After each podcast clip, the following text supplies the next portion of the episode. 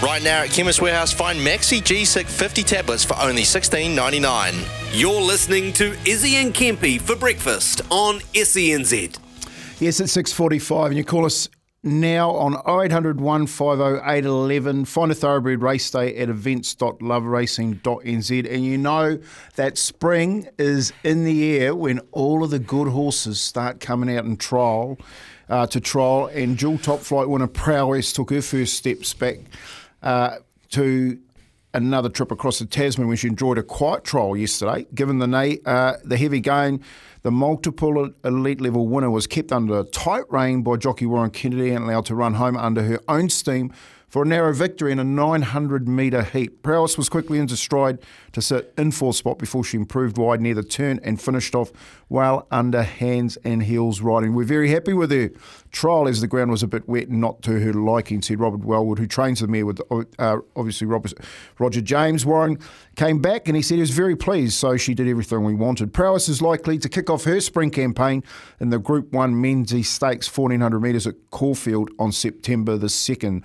exactly a month away. She probably won't trial again, and we may have a race day gallop somewhere at some point, so we'll keep an eye on that and we'll just see how she comes through um, once the ground starts firming up. So at this stage, the Memsie is penciled in to kick off her race career. Prowess, she's won seven of her nine starts and is unbeaten this year. I think she's probably the horse to watch coming back this year. And uh, I know every time that she'll run, I'll be on there because we'll make plenty of there. Both their stablemates, Contemplation and Dagan Alley, were also in action at the Te Rapa Trials. And despite the pair finishing unplaced in respective 900 um, open heats, uh, Wellwood was very pleased. Other horses in the trials yesterday, Heat 5, you can check these all out on our Love Racing website.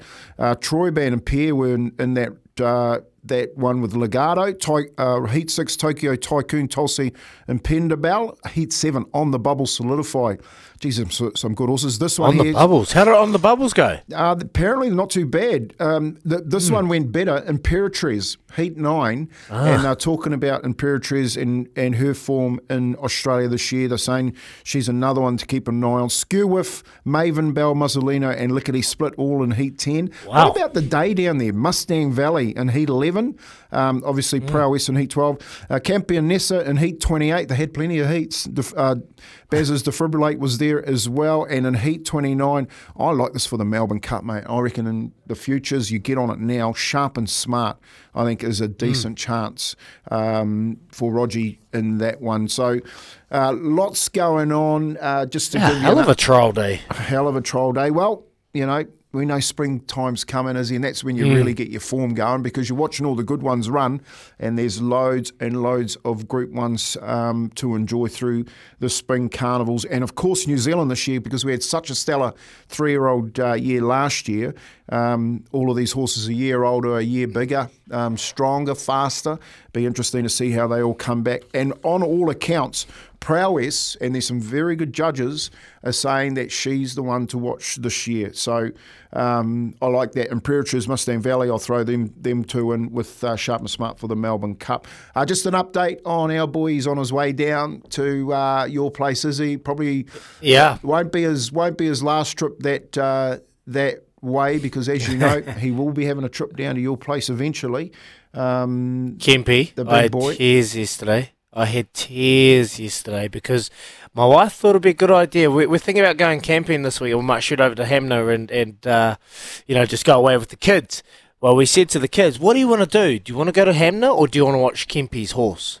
Arlo, Hanmer, Tilly, Kempy's horse tears, tears. Can we just have one sleep here and then we can go? I'm like, no, darling, please don't make this difficult. I thought it would have been an easy decision. I should have known, Tony, yeah. that uh, she wants to see Kempy's horse. I'll tell, so. you, I'll tell you what we'll do. I'll get down on Friday early afternoon. You uh, you mm. can come and come and grab me, and we'll and bring tools mm. in the afternoon, early afternoon, and we'll take her, mate. We'll take her to see him. Is he?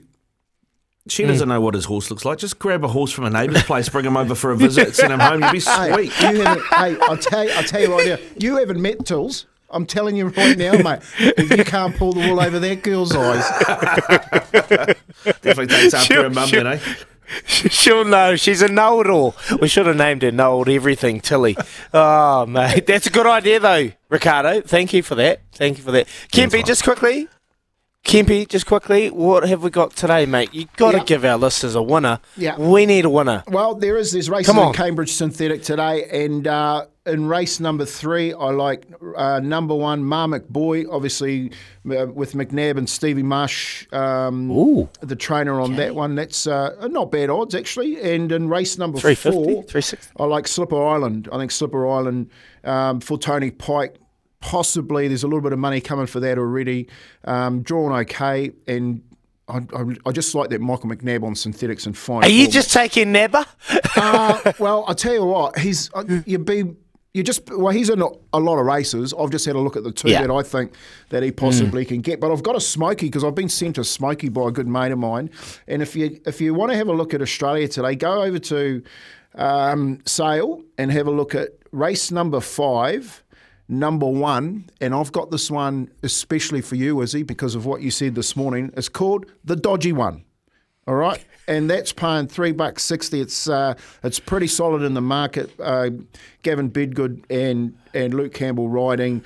Yeah, I think uh, by the all accounts, just listening to the form guide, uh, it's going to be pretty hard to beat. That's uh, dodgy one um, in race five in sale. That's your love racing update. Today, uh, gear, grab your mates, get on course, visit events.loveracing.nz to find a race day near you.